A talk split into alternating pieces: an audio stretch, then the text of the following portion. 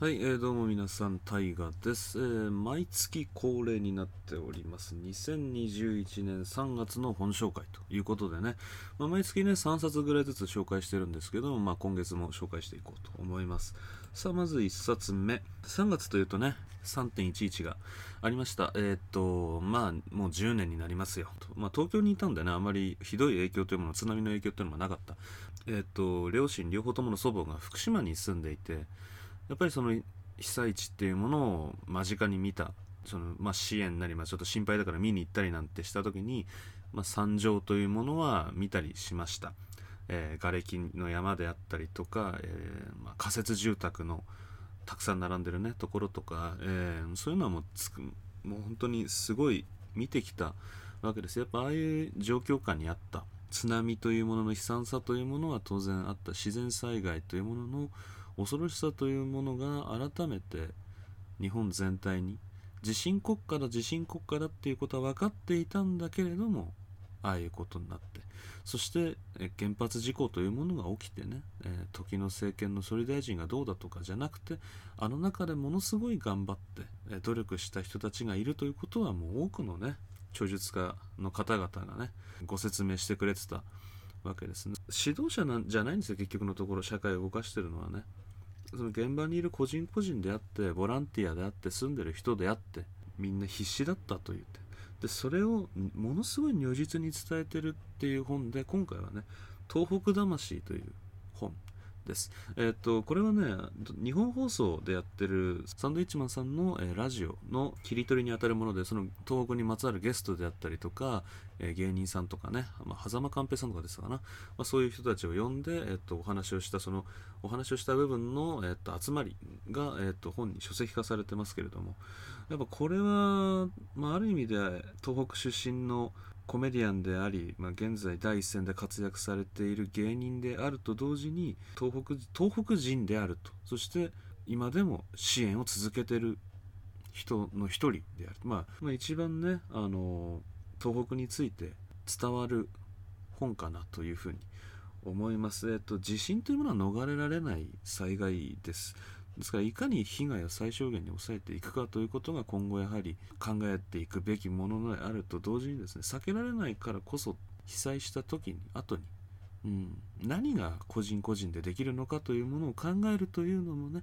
だよくね自助共助公助というと批判されますけれども現地は共助ですし自助ですよ。公助っていうのは結局最後にやってくるんですよ。構造税つってね。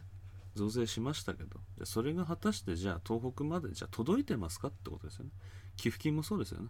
届いてますかってみんなちょっと疑念疑問に思いますよね。まあ私もね年に1回もうコロナでちょっと今年は行けて去年は行けませんでしたけれどもえっ、と2019年まで2020年も2月は行けたかな。だから1年行ってないのか。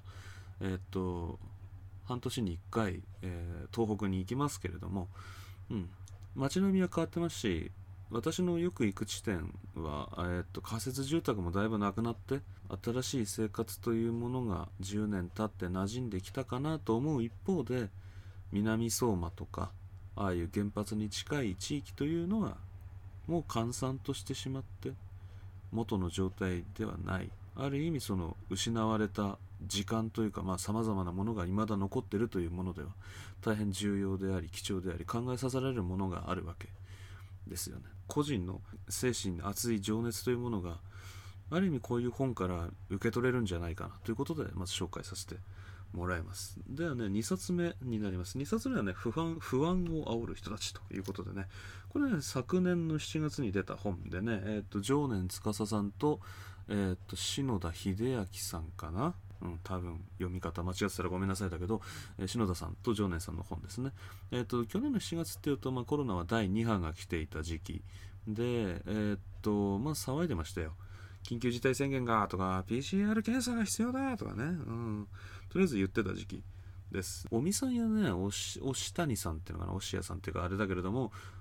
この2人がね、最初に言ってた方針っていうのが事実上ほぼ合ってて、1年経って結局そこに戻ってきたって感じなんだよね。で、尾身さんってね、12月から、あの1月から3月にかけて緊急事態宣言やってたけれども、尾身さんってね、この2回目の緊急事態宣言、当初はね、あまり大きい効果は期待できないっていうふうに言ってたんだよね。でもまあ方々から押される形で結果としてやることになってじゃあやったらやったなりに頑張ろうってことでいや感染が、えー、どうですかって話になってで実際現在第4波が来てるって話になるわけだけどと波は延々と続きますよ。これゼロにしようなんていうことはあの考えるのやめた方がいい。いかにその病床を圧迫しないかってことと重症者を減らすかっていうそういうもうあのちゃんと政策をね分けて考えてやらないと難しいと思いますよ。うん。で飲食店の営業時間もね、えっと、8時から9時にということで東京都はね1都3県は9時までみたいな話ですけれどもあの1時間でそんな変わんのって話。っていうのと、えっと、飲食店にどれ飲食店でどれだけ影響があれ、えっと、コロナのあれが出てんの？それはどれくらいのパーセンテージで全体の感染率のどれくらいなの？っていうところを考えるとそんなに規制してもしょうがないと思うしあのどちらかというと,、えーと、重症化しやすい人たちに特化した政策を打つべきで GoTo 批判とか、えー、飲食店とかそういうその狙い撃ちをやって商業活動とかをコテンパンにするのはこれはねあまり良くない、うん、あまりというか全く良くないで協力したら4万円で協力しないと名指しで批判する尾身さんがなんかテレビ出て言ってたことはねあの名指しで批判するんじゃなくて名指しで褒めてやれって言ってたのはね結構重要。まあ、全部言えるわけじゃないんだけどさ、多分ね。うん、確かにそういう話もありだなと思った。営業時間の短縮ってだから結局のところあまり効果はない。うん、と思いますよ。だって実際8時までやってたって、上り上司になってきてるわけだからね。で、9時までにやったって上り上司になってきてるわけで。要はね、あの、余計な我慢をさせてることの方が問題なんじゃないかというふうに捉えるべきだと。で、重症者と病床が圧迫しないように病床の確保数を増やし、医療にお金を投じ、で、えー、っと重症者が増えないように、ね、クラスターをちゃんとクラスター抑止のための PCR はよあの意味があると思いますからそういう点で PCR の拡充というものは必要だと思うクラスター防止策の徹底、えー、医療資源の増加そのための資金援助そして病床数を増やすということ。これで全然、うん、いいと思いますけどね。世界的な波に比べれば日本の波は波とも呼べないぐらいのものですから、うん、やっぱりなんかねファシストが蔓延してるなっていうのは思いますね、まあ、そういうファシストたちに対して対抗する本として、えー、常念さんと篠田さんがもう本を書いてます。新書ですからね。大変読みやすいです。もうあっという間に読みましたよ。あの読みやすい。対談形式で。でコロナだけではなくて、えっと、今後の政治についても。そして、えっと、国際政治が篠田さんは専門ということで国際政治。特に国防の観点から自衛隊についても。ですね。お話しされてます。大変面白いのでねぜひとも読んでみていただけたらと思います。そして最後3冊目、えー、バイデン大統領がですねこの間記者会見やったそうで初の公式記者会見ということで新しいね冷戦構造というものを提示したんじゃないかというふうに言われますね。自由主義 VS 専制主義権威主義であるということですね。でバイデンさんこの1月から3月にかけて外交についてあまり喋ってないなってイメージですよね、えー、で内政のことばっかだと。で、トランプさんと違ってね、あのー、喋りませんから えー、トランプさんが喋りすぎまであるんですけど、だからちょっとね、分析するの難しいのかなと思ったりするわけですね。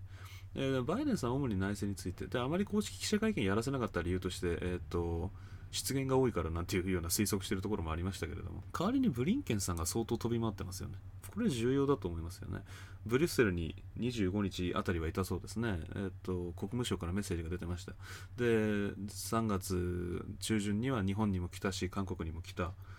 えー、ということでね何が言えるかというとバイデンさんが今回公式記者会見で自由主義 VS 権威主義っていう新しい冷戦構造を提示したというのはある意味ブリンケンさんがずっと丁寧にねサリバンと,、えー、とロンクレインとかと一緒になってずっとバイデンがじゃあ言うその土壌作りをこの2ヶ月かけてやって満を持してこの構図というものをバイデンが提示したというふうに私は考えてるわけですね。3月22日とかね、もうこの先週にかけても各国中国への制裁みたいな発表しましたよね。非難声明。あれも整いすぎてますよね。ファイブアイズもそうだし、欧州もそう。やりましたよね。あれどういうことですか？もうまさにあれがスタートですよね。私はそう思いましたあれが新構造のスタートであり、満を持してバイデンがああいう発言をしたと。1時間のロングインタビュー。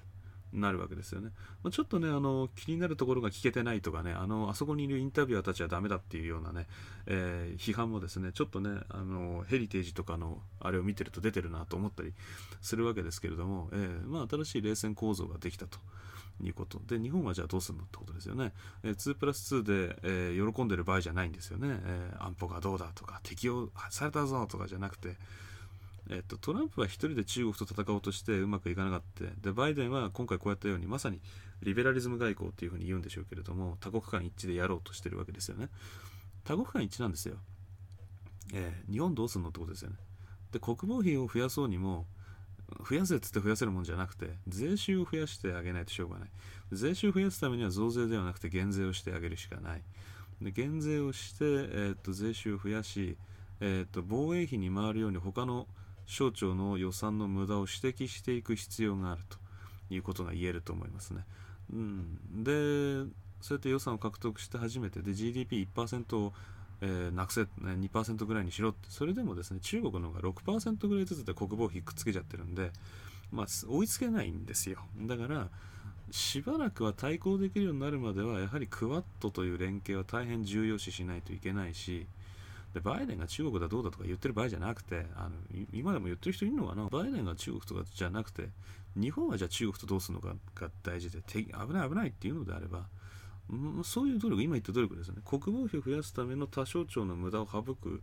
指摘をするという努力であったりとか、えー、税収を増やすために経済成長をするそのための減税であるとかそういう政策を、えー、主張する政治家を応援するとか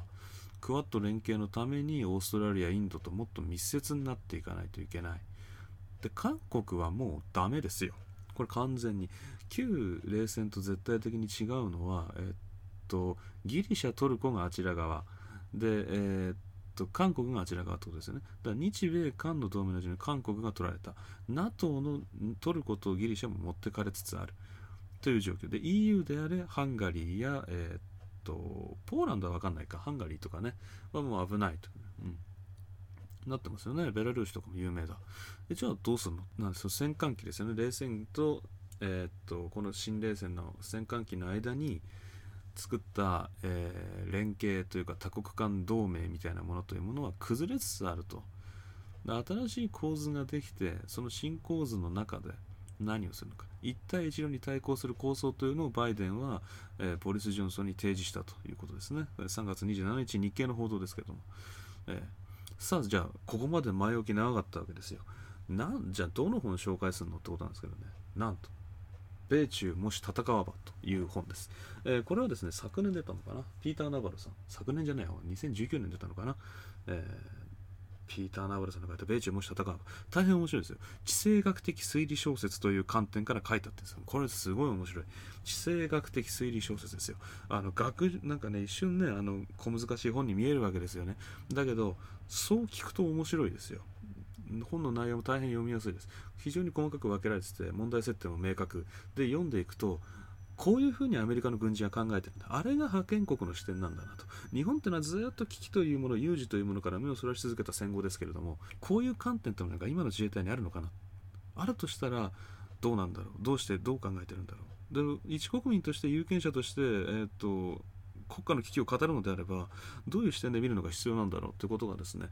大変分かりやすくなってます。米中もし戦わばという本でね。じゃあ米中もし戦わばという本の中で推理小説のね一角としてじゃあ日本はどうするのかということまで含めてね大変考えるいい本だと思いますね。米中もし戦わば。宇宙軍なんかの話も書いてありますよ。あのスター・ウォーズ計画とか言ってね鼻で笑ってますね。まあうん、名前だけ聞いたら私もいじりいじりたい人間ですから鼻で笑いたいですけれども意味はあるんですよ。意味ある。意味分かっていじってるか分かってないでいじってるかって全然別物なんですよあれ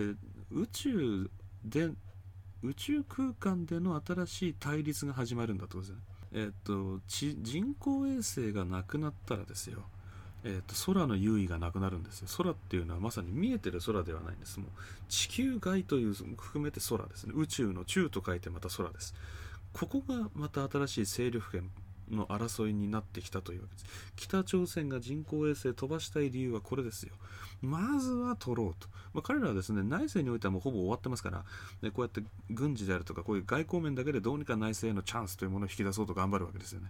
うん、ってことはやっぱ空を取る制空権じゃなく制中権を取るということ。新しいことですよね。えー、新しい、えー、地政学的な視点が平面ではない。立体でその立体もついに宇宙空間までやってきた。えー、いつまでもですね地図見て戦争なんていうのはもう19世紀には終わってるということでもう新しい戦いになってきてますこういうのをね一つ学べる本として米中も戦う場という本があることもぜひとも面白いので地政学的推理小説ポーとは違うし、えー、アガサクリスティとも違う。ちょっと古いですが、最近だと何でしょう、ミステリー。東の敬語とも違うということで、大変面白い、刺激的な推理小説になっております。ぜひとも読んでみていただけたらなと思います。またそれではですね、来月もまた3冊ほど本紹介したいなと思いますので、そちらはそちらでお楽しみにしてください。えー、このコンテンツいいと思ったらですね、え、高評価の方よろしくお願いします。それではご清聴ありがとうございました。